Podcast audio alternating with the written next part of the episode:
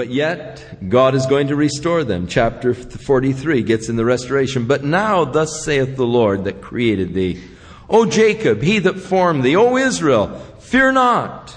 For I have redeemed thee. I have called thee by thy name. Thou art mine. When you pass through the waters, I will be with thee. And through the rivers, they shall not overflow thee. When you walk through the fire, you will not be burned, neither shall the flame kindle upon thee. For I am the Lord thy God, and the Holy One of Israel, thy Savior. I gave Egypt for thy ransom, Ethiopia and uh, Arabia for thee.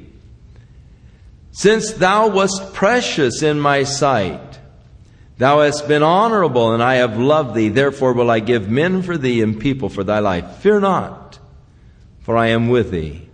I will bring thy seed from the east. I will gather thee from the west. I will say to the north, Give up. And to the south, Keep not back. Bring my sons from far and my daughters from the end of the earth. And so God predicted this present day gathering together of the people of Israel back into the land.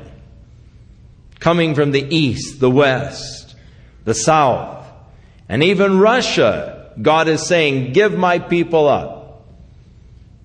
And I expect there to be a real uh, relaxing of the uh, Russian uh, government on the uh, immigration of the uh, Jews. Even every one that is called by my name, for I have created him for my glory. I have formed him, yea, I have made him. Now, God says concerning them, I have created them. I have formed him, yea, I have made him. In the Hebrew, there are three different words created, made, and formed. As God speaks of his work, one is that of creating something out of nothing, which only God can do. And then how God made them and then formed them, formed them and made them. Bring forth the blind people that have eyes, the deaf that have ears. Let all the nations be gathered together, and let the people be assembled. Who among them can declare this and show us the former things? Let them bring forth their witnesses that we that they may be justified, or let them hear and say it is truth. Now, God said to, of the Jews, Ye are my witnesses. And surely someone said, if you want proof of the Bible, just look at the Jew. There's proof of the Bible. God said that He would make them a nation once again. They are a nation once again. You can't deny it. That's an impossibility, and yet it's a reality. It's impossible that an ethnic group of people could live for 2,000 years without a national homeland and still survive as an ethnic group, unparalleled in history.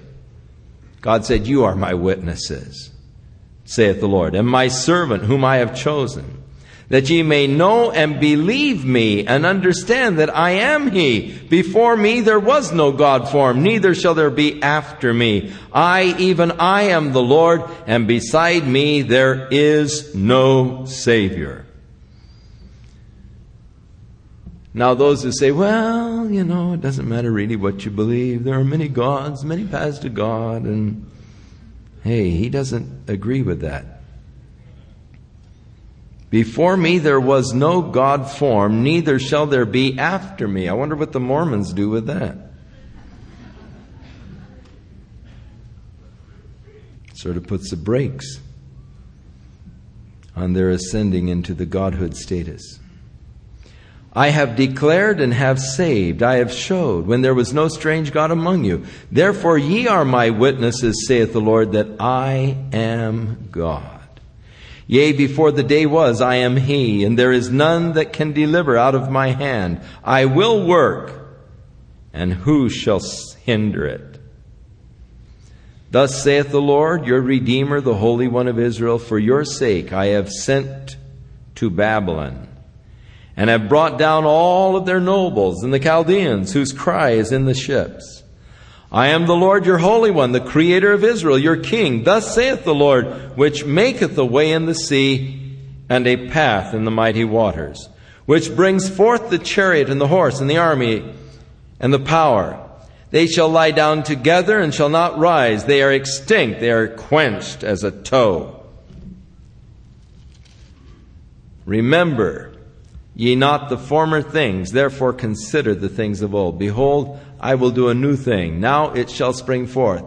Shall ye not know it? I will even make a way in the wilderness and rivers in the desert. The beasts of the field shall honor me, the dragons, the owls, because I give waters in the wilderness, the rivers in the desert. I give drink to my people, my chosen. This people have I formed for myself, and they shall show forth my praise. But thou hast not called upon me, O Jacob. Thou hast been weary of me, O Israel. Thou hast not brought me the small cattle of your burnt offerings. Now God is speaking how the nation Israel has not really been keeping the covenant with God. And for almost 1950 years, they have not offered to God a burnt offering. Neither have they honored God with sacrifices. I have not caused thee to serve with an offering, nor wearied thee with incense. Thou hast brought me no sweet cane with money, neither hast thou filled me with the fat of your sacrifices, but you have made me to serve with thy sins. Thou hast wearied me with your iniquities. I, even I, am he that blotteth out the transgressions for my own sake, and will not remember thy sins. Put me in remembrance. Let us plead together. Declare thou that you may be justified. The first father hath sinned, and the teachers have transgressed against me. Therefore I have profaned the princes of the sanctuary. I have given Jacob to the curse, and Israel to reproaches. And so, because they have not kept God's covenant, they've experienced the desolation. Yet, now hear, O Jacob, my servant, and Israel, whom I have chosen. Thus saith the Lord that made thee and formed thee from the womb, which will help thee. Fear not, O Jacob, my servant, and thou Jeshurun. Now, Jeshurun means upright whom I have chosen. For I will pour water upon him that is thirsty, and floods upon the dry ground. I will pour my spirit upon the seed, thy seed, and my blessing upon thy offspring. And they shall spring up as among the grass, as willows by the watercourses. One shall say, I am the Lord's, and another shall call himself by the name of Yaakov. And another shall subscribe with his hand unto the Lord and surname himself by the name of Israel. Uh, God speaks of a real revival among the young Israelis, among the young people, as, as they begin to claim, I'm the Lord's. And, and my name is Yaakov. And another says, My name is Israel. And thus saith the Lord, the King of Israel, and his Redeemer, Yahweh of hosts. Wait a minute. Thus saith the Yahweh, the King of Israel, and his Redeemer, Yahweh of hosts, the Father and the Son. I am the first and the last. Beside me there is no God. And who as I shall call and shall declare it, and set in order for me, since I appointed the ancient people, and the things that are coming and shall come, let them show unto them. Fear ye not, neither be afraid. Have I not told thee from that time and have declared it? Ye are even my witnesses. Is there a God beside me? Yea, there is no God. I know not any. Now they that make graven images, it's all such emptiness. They're delectable things. They shall not profit. And they are their own witnesses. They see not, nor know, they, that they may be ashamed. Who hath formed a God or a molten or graven image that is profitable for nothing? Behold, all of his fellows shall be ashamed, and the workmen, they are men. Let them all be gathered together, let them stand up. Yet they shall fear, and they shall be ashamed together. The smith with his tongs both worketh in the coals, he fashioneth with hammers. He works on it with the strength of his arms. Yea, he is hungry, and his strength fails. He drinks no water, and he is faint. The carpenter stretches out his ruler. He marks it out with a line, and then he fits it with planes. He marks it out with a compass, and then he makes it after the figure of a man, according to the beauty of a man, that it may remain in the house. And so he's talking about these people making their gods. Making their gods in the form of men. Some of them making them uh, of, of molten uh, gods out of, of the metals, and others making gods with wood carving them to look like a man so that they can set it up in their houses. In recent archaeological diggings on the hill of Ophel, which was the city of David, which is above the springs of Gihon there in Jerusalem. They have recently uncovered houses that were destroyed by the Babylonian army under Nebuchadnezzar. And as they have uncovered these houses there on the hill of Ophel, they have found multitudes of graven images that the children of Israel had made. Some of them of iron, some of them of other types of metals, some of them, of course, of wood. And they have found multitudes of these graven images in the homes of the people, which, of course, just brings to light this prophecy of Isaiah as he is speaking out against these very things, talking about how the carpenter will take his ruler, measure the thing out, take his compass and make a circle, and then the plane and, and carve the thing out and make it look like a man. But Here's the inconsistency. Here's the stupidity of the whole thing. He cuts down the cedars. He takes the cypress and the oak, which he strengthens for himself among the trees of the forest. He plants an ash, and the rain nourishes it. Then it shall be for a man to burn. He will take thereof and warm himself. Yea, he'll kindle it, and he'll bake his bread. And yea, a god, and worship it, and makes a graven image, and he falls down there too. He burns part of the tree in the fire. With part of it, he heats his oven to bake his bread, and with part of it, he makes his God. All of the same piece of wood. You, know, you take a tree, you cut it down, and you take part of the tree and you carve your little God out of it. But you take the rest of the tree and you burn it in your fire and you warm yourself. You say, aha, I've seen the light, you know. And part of it you break your bread, and part of it you bow down and worship, and you say, Oh, you're my God. How totally illogical and inconsistent. And God points this up. Uh, how foolish man is when he seeks to create his own God. When he makes his own God like himself. So he burns part of it in the fire, verse 16. With part he eats his flesh, he roasts his meat, and he's satisfied. He warms himself and he says, Aha, I'm warm. I've seen the fire.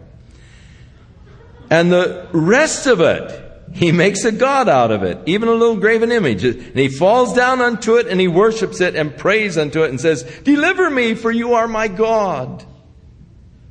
Oh, how foolish. They have not known nor understood. For he has shut their eyes that they cannot see, their hearts that they cannot understand. Tragic. When a person has gone so far in his rebellion against God that God just uh, allows him the blindness of his own folly, shuts his eyes that he cannot see. Therefore, Jesus said, as Isaiah the prophet spake of them, declaring, Therefore they could not believe.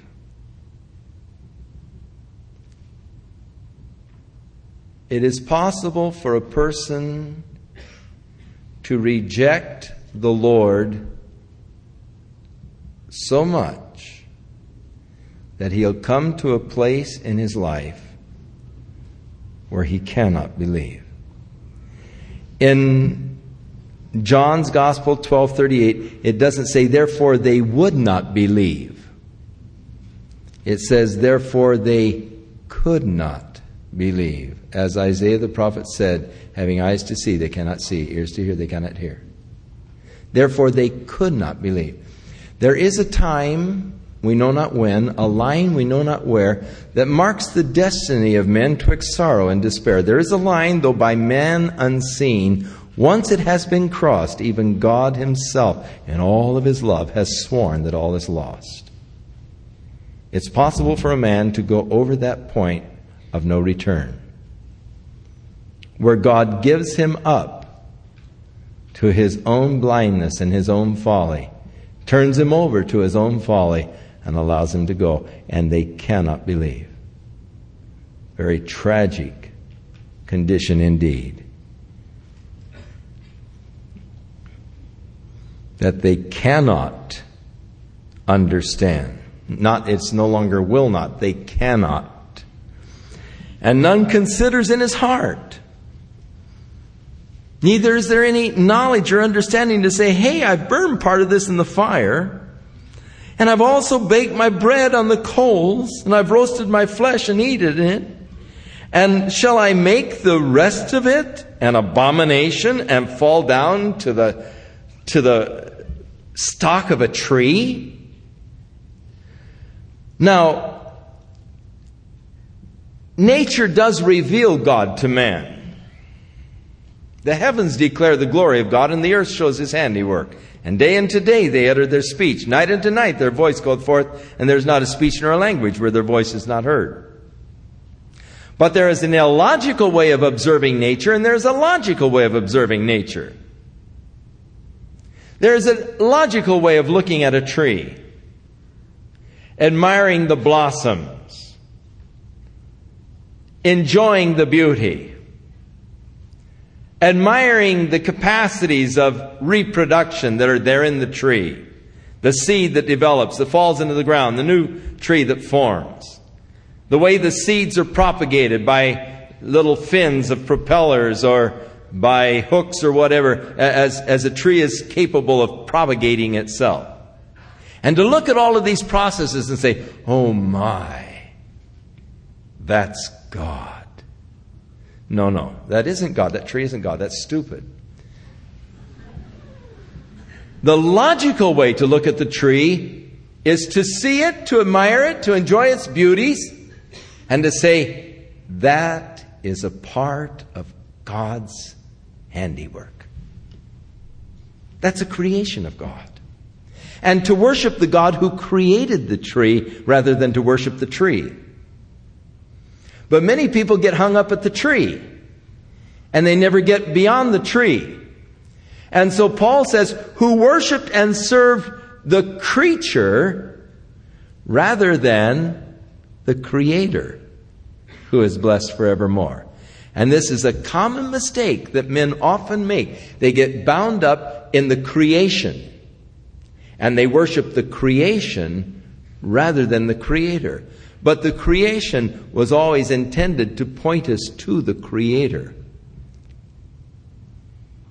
But men get hung up here on the material level, and they worship and serve the creature more than the Creator.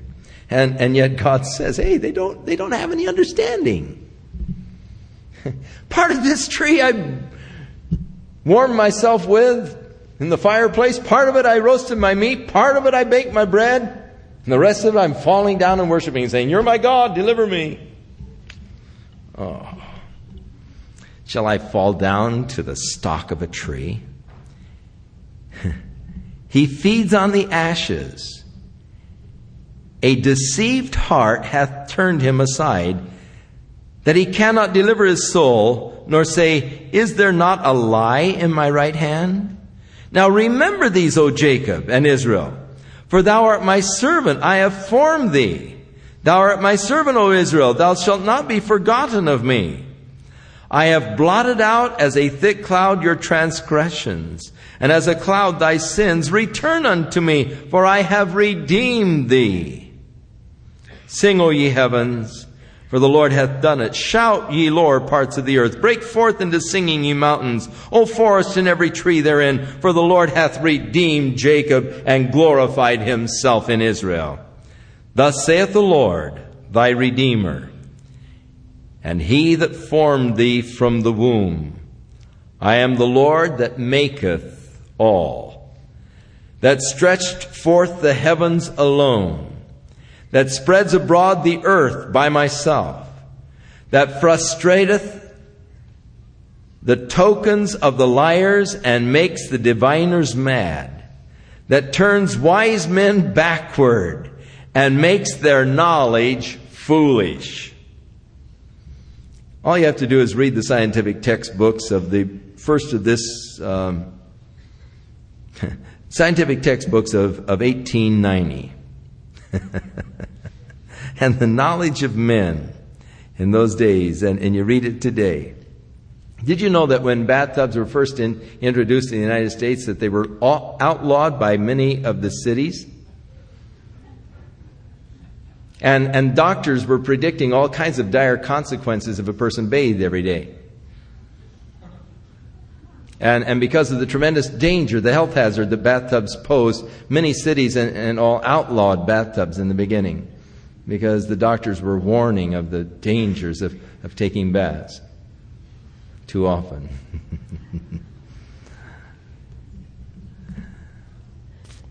oh, yes as Paul said, professing themselves to be wise, they've become fools. Anytime a man leaves God out of his life or out of his consideration, that man has become a fool. The Bible says, The fool hath said in his heart, There is no God. I am the God who turns wise men backward and makes their knowledge foolish, the knowledge of man, that confirmeth the word of his servant and performs the counsel of his messengers, that saith to Jerusalem, Thou shalt be inhabited, and to the cities of Judah, You shall be built, and I will raise up the decayed places thereof. That saith to the deep, Be dry, and I will dry up thy rivers. That saith of Cyrus, Now I am the Lord, I'm the one. And now he is naming a man 150 years before this man is born. So now God gets really specific. He says, That saith of Cyrus, He is my shepherd, and shall perform all my pleasure, even saying to Jerusalem, Thou shalt be built, and to the temple, Thy foundation shall be laid. Thus saith the Lord to his anointed, to Cyrus whose right hand I have held to subdue the nations before him, and I will loose the loins of kings. You remember I told you it prophesied that uh, Nebuchadnezzar's knees would be smiting together. His loins were loose, the Bible says, and his knees smote one against another. And God here predicted, I'm going to loose the loins of the kings. That happened to be Belshazzar. To open before him the two levee gates, and the gates shall not be shut. Now, in the city of Babylon, which of course was considered to be impregnable against its enemies, had walls 300 feet high, 80 feet thick, that encircled the city, 15 miles square.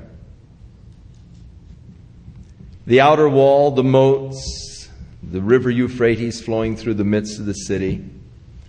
The big wide thoroughfares going from one end of the city to the other, blocking it off into the 15 major square mile areas. And where the walls, where the river Euphrates flowed through, they built walls along the upper bank of the river Euphrates. And they had at these 15 major intersections where these roads cross the river Euphrates, they had built these bridges across the river Euphrates, and they had these great gates in the wall.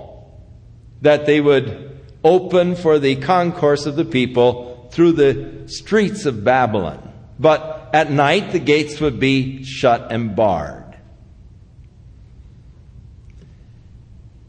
Now, when Cyrus came with the Medo Persian army and began his siege of Babylon,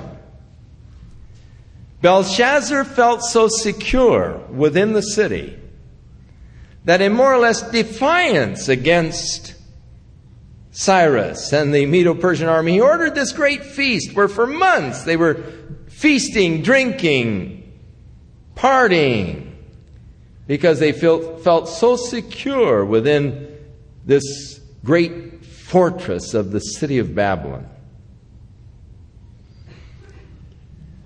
Now, Cyrus, in studying the situation, realized that there was no way that they could assault the walls 300 feet high. No way could these walls be assaulted. So he devised upon a scheme of building diversion channels for the river Euphrates. And they went upriver to divert the channels, or divert the river Euphrates into these channels. And then on this particular night, which so happened to be the night that Belshazzar ordered the golden vessels that his grandfather Nebuchadnezzar had taken from the temple in Jerusalem, on this night, they turned the river Euphrates into the channels, and the soldiers came through on the banks of the river, under the wall. but then, they had the problem of these great gates and the wall that was there along the river Euphrates. But for some reason, probably because the soldiers were so drunk from the parties, they had not locked the gates to these walls that night. And so the troops of Cyrus were able to come through these gates that were opened and were able, of course, to conquer the city of Babylon that evening. Now, again, notice what God said concerning Cyrus. I will loose the loins of the kings to open before him the two levy gates, and the gates shall not be shut. That was 200 years, or not quite, 180 years, or 100 90 years before the event took place. God speaks of it, naming Cyrus as the king that would be involved, calling him by his name. I will give to thee the treasures of dark. I will go before thee and make the crooked places straight. I will break in pieces the gates of brass. I will cut in sunder the bars of iron. I will give thee the treasures of darkness, the hidden riches of the secret places. Of course, he gained the tremendous wealth of the Babylonian Empire. That thou mayest know that I, the Lord, which call thee by thy name. Now God's bragging a little bit. I've called you by your name. Am the God of Israel. For Jacob my servant's sake, and Israel mine elect, I have even called thee by thy name. I have surnamed thee, though you have not known me. Interesting indeed that God names the king who will give the decree for the rebuilding of the city of Jerusalem after their Babylonian captivity. God calls him my shepherd. And you're the one that is going to release my people from their captivity. I have subdued the nations before you. I will open the gates, the levee gates, and so forth. And, and God, God calls him by name and gives out the. De- That's why God said, "Hey, if you're gods, tell us something before it happens, so that when it happens, we really know it, that you may know that I am God. There's none like me. I am the Lord. I frustrate the tokens and so forth. I confirm the word. And I say of Cyrus, He's my shepherd and will perform my pleasure. No way, no way could this be written except by divine inspiration of God. No way Isaiah could know this. No way Isaiah could call the guy by his name. Except God, who dwells outside of our time domain, looking into the time domain, speaks to a man within the time domain because he knows outside of the time domain the things that are going to be. He is able to tell him what is going to be, the names of the people and the events, and how they're going to transpire. And so uh, we have here a message from an extraterrestrial source that is outside of our time domain. God speaking to man, the eternal God, declaring things before they happen, that we might know that He is God when we see them happen. Marvelous prophecy. And of course, the Bible critics when they get against something like this, they just say, well, there were two Isaiahs, and this one was written after the event. Quite obvious. I am the Lord, there is none else. There is no God beside me. I girded thee, though you have not known me, that they may know from the rising of the sun and from the west and the that there is none beside me. I am the Lord, and there is none else. I form the light. I create darkness. I make peace. I create evil. Now, this verse has caused a lot of problems to people where God said, I create evil. And the problem is caused probably in the translation of the Greek, of the Hebrew word ra, which word in Hebrew means sorrow or wretchedness or adversity or calamities or afflictions. Now, it was unfortunately translated evil, but we know that God did not create evil, but He did create the calamities and the afflictions that would come upon those who did evil. So it's just an unfortunate translation. The Hebrew word is ra, which means sorrow or wretchedness or calamity or adversity or affliction. It has never been translated sin. I, the Lord, do all of these things. Drop down, ye heavens, from above. Let the skies pour down righteousness. Let the earth open, and let them bring forth salvation. Let the righteousness spring up together. I, the Lord, have created it. Woe unto him who strives with his maker. Now God has told us all that he's done, all that he is. And then uh, he says, hey, woe, Isaiah says, woe unto the man who strives with his maker. Man, to strive with God has to be the height of folly. Woe unto the man who is striving with God. And yet, how many people do strive with God? They fight with God, they run against God. They try to run away from God. Woe unto him who strives with his Maker. Why would a man strive with God? Because he has the wrong concept of God. That's the only reason I can conceive a man striving with God, because he has the wrong concept of God. If you had a true concept of God, you wouldn't want to strive with Him because you know that what God has for your life is the very best that could ever happen to you. Why fight it? God said, My purposes towards thee are good, not evil. Why fight it? But woe unto him who is fighting them with God because he's fighting against his own good. And there are people who do strive with God. But if they win, then they've really lost. God says, My spirit will not always strive with man. But people strive against the Spirit of God and the work of God's Spirit in their hearts, in the rejecting and the refusing of Jesus Christ. Woe unto that man who strives with his Maker. The woe of God's judgment will come upon the man who wins in that strife. If you refuse God, if you refuse to submit your life to God, oh, what judgment and woe is destined upon your life. but how foolish it is to fight with God. Woe to him who strives with his Maker.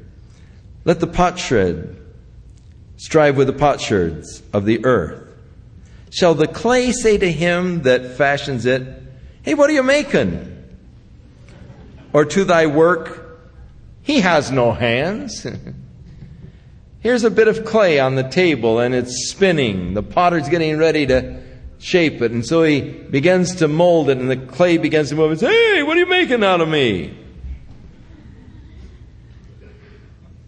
You see, the clay has no power over its own destiny.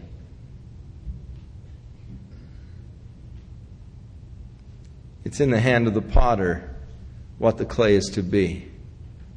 And in the same token, we really have no power over our destiny. Our lives are as clay in the hand of God. He has the capacity to form of us whatever He wants. But woe unto the man who strives with his Maker, who begins to challenge the work of God in his life. I don't want to be that. I don't want to do that. Why are you doing that?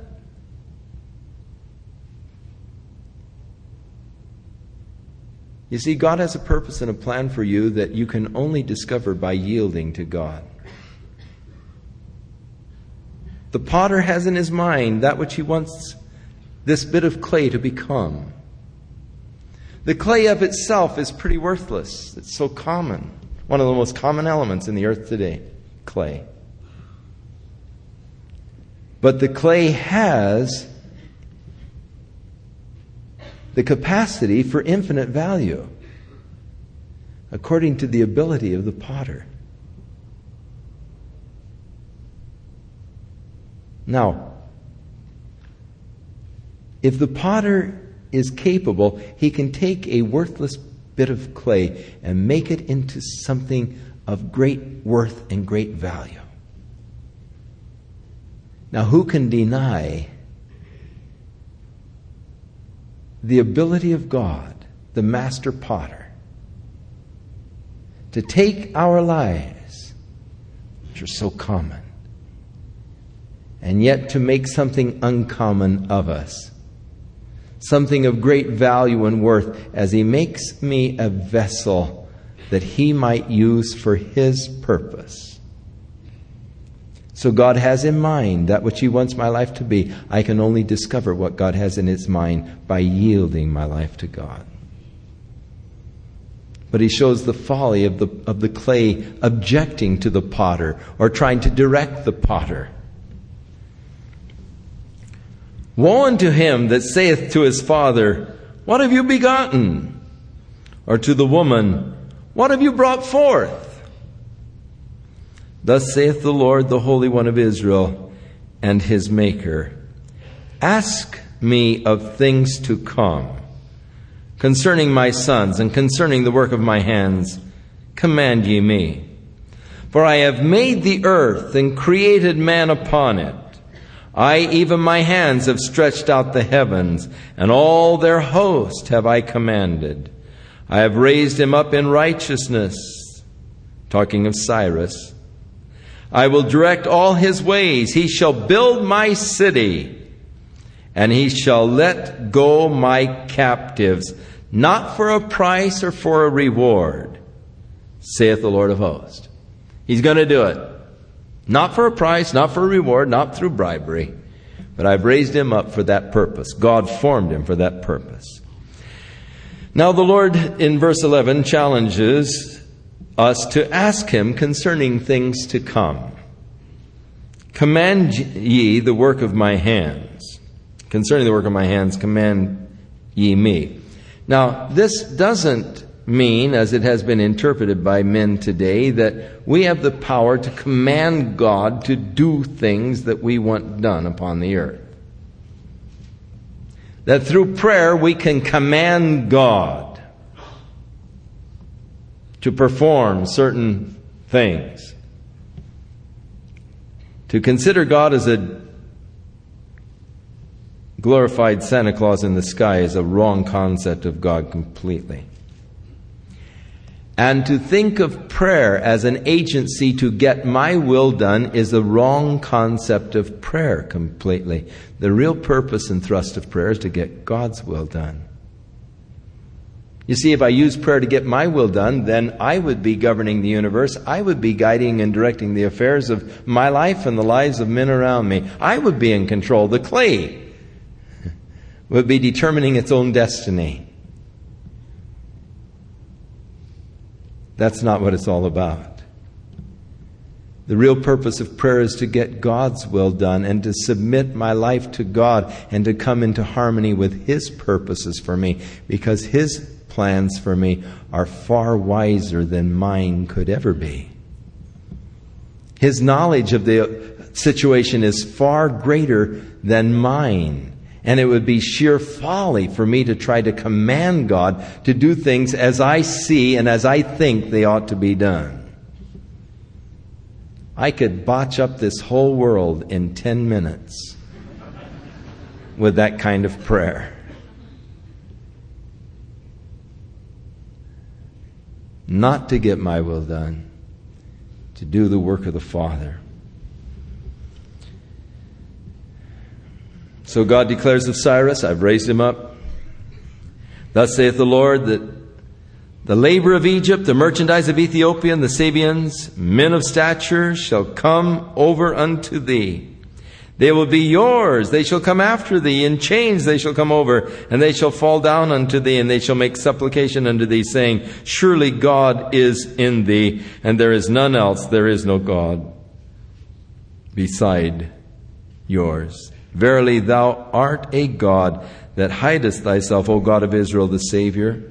They shall be ashamed and also confounded, all of them. They shall go into confusion together that are the makers of idols. But Israel shall be saved in the Lord with an everlasting salvation. He shall not be ashamed nor confounded. World without end. God going to cast off Israel? Never. World without end. God is going to be dealing with them.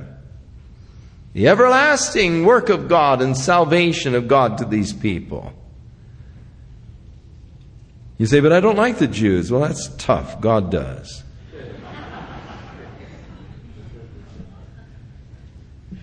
And God has promised to work with them.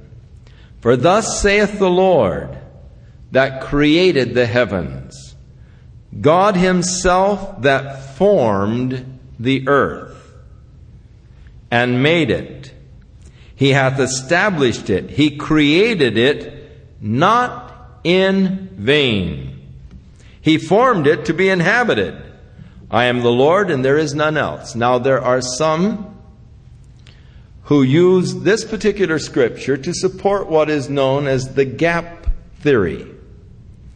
That is, that between verses 1 and 2 of Genesis, there does exist a gap of an indeterminate period of time. In the beginning, God created the heavens and the earth. Now, between that statement and the next, which declares, and the earth was without form and void, there are many Bible scholars who believe that there is an indeterminate period of time between those two verses. In that indefinite period of time, God created the angels, including Satan.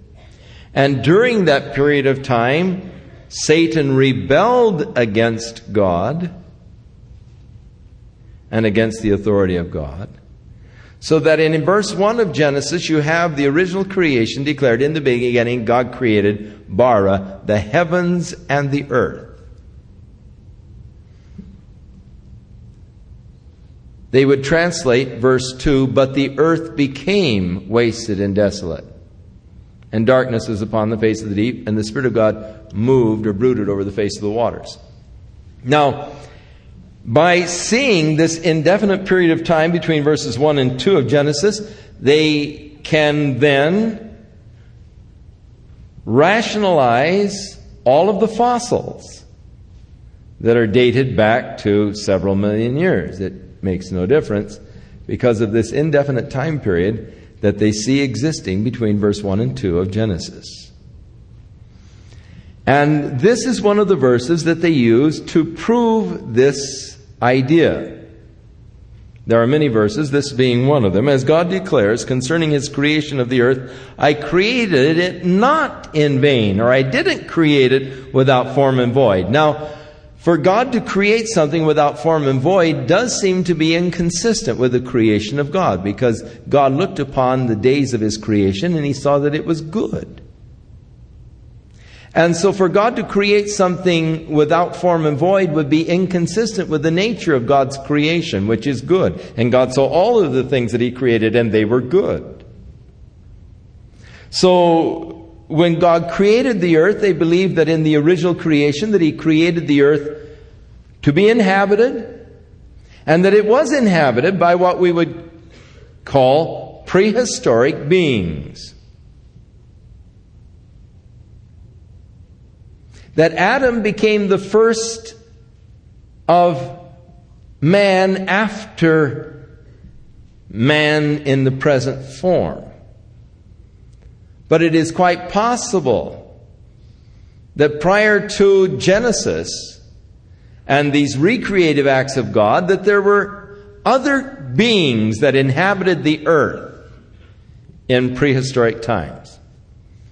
And that as the result of perhaps Satan's fall. For they do theorize that it is possible that Satan actually was the ruler over the earth in this period of indefinite time between verse 1 and 2. As God, and we will get to it in Ezekiel, said concerning Satan, I have set thee in Eden, or I have set thee in, um, e- yes, I have set thee in Eden, the garden of God, every precious, I have set thee in the garden of God, every precious stone was for thy covering, the onyx, the carbuncle, the uh, sardius, and so forth.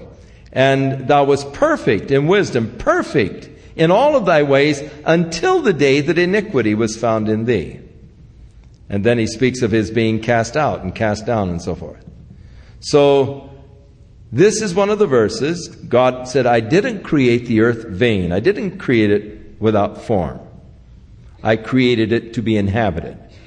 And, and thus the argument for the gap between verses 1 and 2 of Genesis. There are, uh, Pember's Earth Earliest Ages is probably one of the best presentations of the gap theory.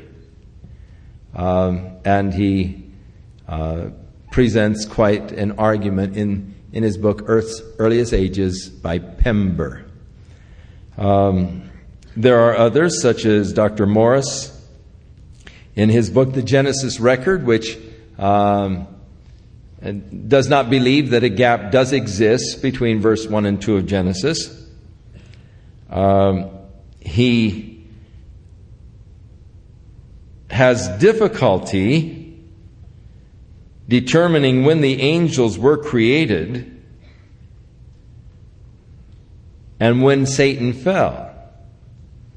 Because it wasn't long after man was in the Garden of Eden that Satan in his fallen form came and tempted him.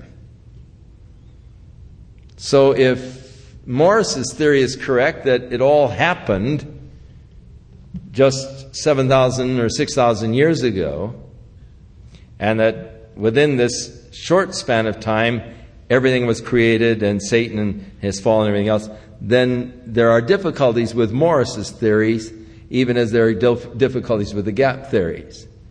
Uh, but uh, either one of them, in my mind, are credible. You say, but if we only created it 7,000 years ago, how do you explain all the fossils and all this kind of stuff that, you know, we've carbon dated? Well, there could be a mistake in carbon dating, or how old was Adam when God created him? They that God created Adam and breathed his breath of life into Adam, how old was Adam? He must have been one day old. But if he was one day old, he had the skeletal form of an adult. He no doubt had teeth. And he had muscle coordination. So when God created Adam, he would have to create him as an adult, which means that he would already have age dating factors built in. You look at his teeth and you say, well, he's got the teeth of a 30 year old, or, you know, or, or there would be the age dating factors that were built in. Though he was one day old, there were age dating factors built in. God could very well have created the earth with age dating factors built into the thing. All of the fossils, he could have just created them all just to confuse men.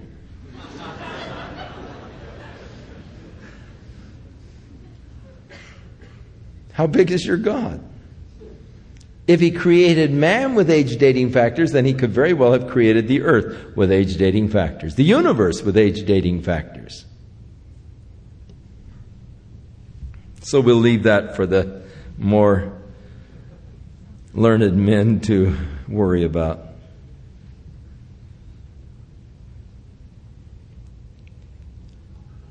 I have not spoken in secret and are in a dark place of the earth. I said not unto the seed of Jacob, Seek ye me in vain. I, the Lord, speak righteousness. I declare the things that are right. Assemble yourselves and come, draw near together, ye that are escaped of the nations. They have no knowledge that set up the wood of their own graven image and pray to a God that cannot save. People are ignorant that do these things. Tell ye and bring them near. Yea, let them take counsel together. Who hath declared this from the ancient time? Who hath told it from that time? Have not I the Lord? And there is no God else beside me, a just God and a Savior, and there is none beside me. Now, the Bible is a revelation of God. Men may develop their concepts of God, but they're wrong. Because men, in developing his concept of God, makes a God after his own image, after his own likeness. He has an anthropomorphic concept of God. But God has declared himself. God has revealed himself, and the Bible is God's revelation. And here we have this glorious, awesome description of God as he declares himself to us. And he said, Look unto me, for he said, I'm a Savior. There's none like me. I'm a just God. Look unto me and be ye saved, all of the ends of the earth. For I am God and there is none else. I have sworn by myself. The word has gone out of my mouth in righteousness and it shall not return. God said, I have sworn this. The word's gone out. It's not going to return. It's going to happen. What? Every knee is going to bow, and every tongue shall swear. Now, Paul tells us in Philippians, let this mind be also in you, which was in Christ Jesus, who, being in the form of God, and thought it not something to be grasped to be equal with God, humbled himself or emptied himself and took on the form of a man and came in likeness as a servant and was obedient even unto death, the death of the cross. Wherefore God has also highly exalted him and given him a name that is above every name, that at the name of Jesus every knee shall bow and every tongue shall confess that Jesus Christ is the Lord to the glory of God the Father. God said, I have declared it. I sworn by myself. Now, in Hebrews, it says, because God can't swear by any higher, he has to swear by himself. Now, he says, when a man takes an oath, he takes an oath by something greater. But when God takes an oath, God wants to declare a truth. He can't swear by anything greater, so he has to swear by himself but in order that it might be confirmed by an oath that shall not be broken. God does swear by himself. And whenever you get this in the scripture, you know you're getting into something that is more positive than anything else in life or in the world. It shall be. It cannot be broken. It shall come to pass. The day will come when every knee shall bow and every tongue shall confess Jesus Christ is the Lord to the glory of God the Father. But for many, that day will be too late for their own salvation. Tragically. They may curse him now. They may swear by his name now in a profane way. But the day will come when every knee shall bow. God said, I've sworn it. Surely shall one say in the Lord, Have I righteousness and strength? Even to him shall men come, and all that are incensed against him shall be ashamed. Oh, what a shame for those who have spoken against Jesus Christ in that day. Heavy, heavy. In the Lord shall all the seed of Israel be justified and shall glory. Powerful, powerful, powerful stuff. Father, we thank you for the certainty of your word. We stand in awe before thee, O God, the creator of the heaven and the earth and everything that is in them, who have declared the former things, and also have declared to us the things that shall yet come to pass. Lord, we bow our knee before Thee tonight, and we confess that Thou alone art God, there is none beside Thee. Who is like Thee, O God? Great in majesty and in power and in glory. Truly, Lord, honor and dominion are yours. Praise and worship is to be given unto thee. O God, open our lips that we might praise thy name. Open our hearts that we might, Lord, just worship thee in spirit and in truth. And help us, O Lord to yield ourselves unto Thee as unto the Master Potter, knowing that Your ways are best for us. And thus may we yield our lives to the touch of Your Spirit, that You might make of us that which You would have us to be. Vessels, Lord, that are for Thy glory, bringing praise and glory unto Thy name. O Lord, Thou art God. We worship Thee in Jesus' name. Amen.